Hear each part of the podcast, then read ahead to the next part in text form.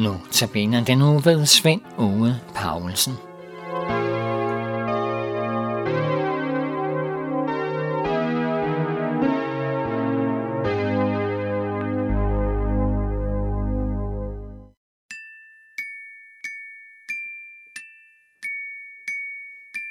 thank you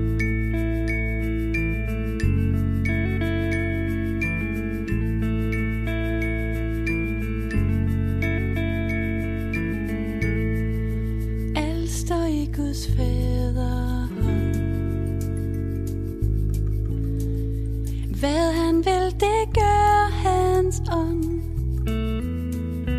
Af Guds nåde til Guds ære,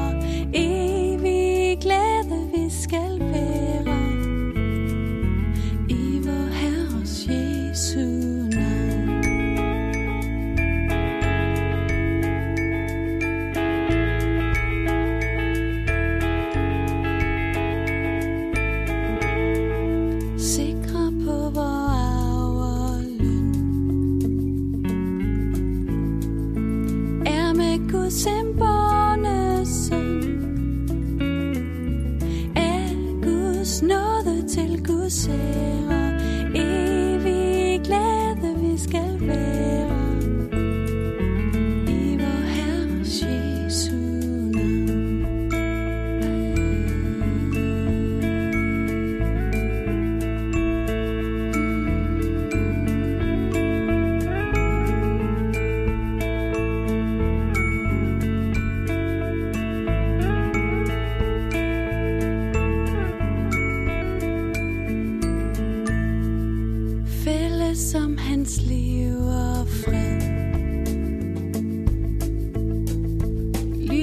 kraft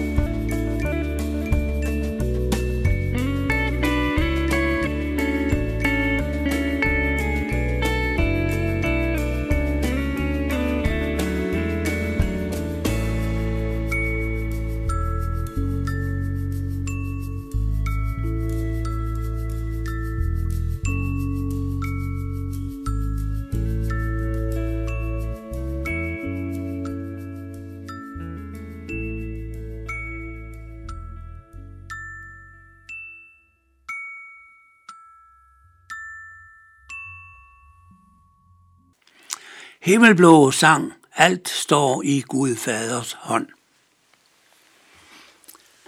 Det femte vers i særlig prisningerne, der står der, særlig er de savtmodige, for de skal arve jorden. Savtmodighed er egentlig det, der først og fremmest spejder efter, spejdes efter, når en headhunter søger et emne til en direktørstilling.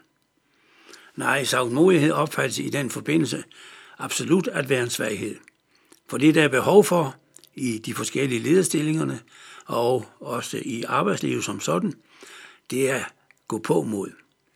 Ikke en person, der står sådan lidt tilbagetrukket og frygtsomt og lader sig dirigere rundt. Men det indebærer sagtmodighed nu heller ikke. Vi har ordet fra nedertysk, sagt mod, direkte oversat sagte mod. Så en har bestemt mod, men er tilbageholdende. Han eller hun kan godt acceptere at se sin næstes interesser fremmed. Det er en direkte modsætning til egocentricitet, hvor de var mig først og sidst. Men sådan ser en sagmodig ikke på sig selv. Han eller hun træder de tilbage frivilligt, hvis det er til det bedste. Abraham lå jo Lot vælge land først, da de nødvendigvis måtte skilles, fordi det nuværende landområde ikke kunne brødføde både Abrahams og Lots familie. Og Lot valgte det til synlande bedste og mest frodige land, nemlig hele Jordandalen.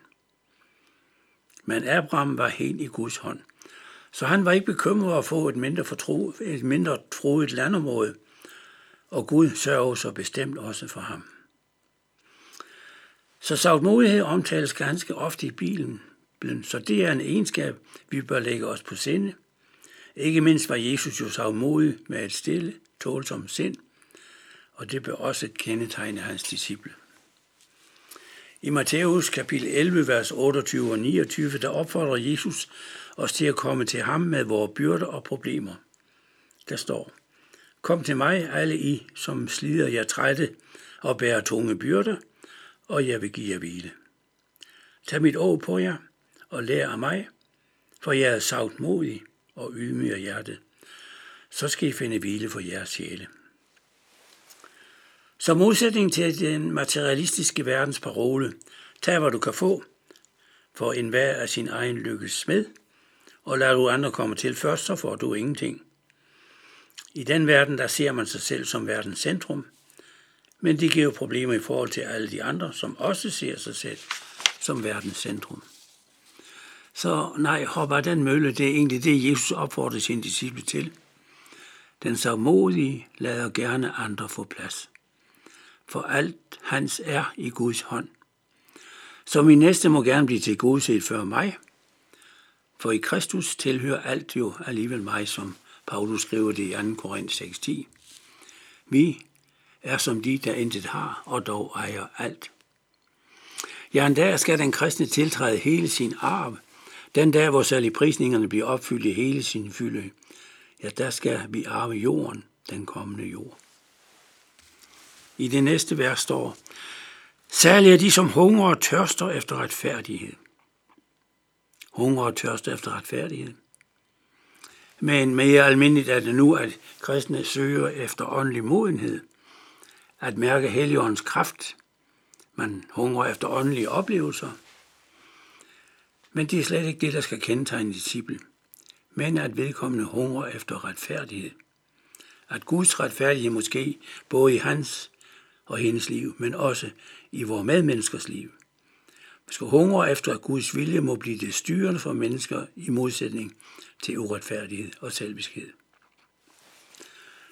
For disciplen selv indebærer det, at han eller hun lever efter et livsmønster i overensstemmelse med Guds vilje, så godt som det står til ham hende. Vedkommende indordner sig under Guds vilje, er lojal, det vil sige trofast over for Gud. Ikke blot fordi disciplen frygter Gud, men fordi retfærdighed er blevet det naturlige for ham eller hende. Det, der så loves i særlig prisningen her, er, at de, der hungrer efter retfærdighed, skal mættes. De bliver velsignet med retfærdighed og får kraft til at leve i overensstemmelse med Guds vilje.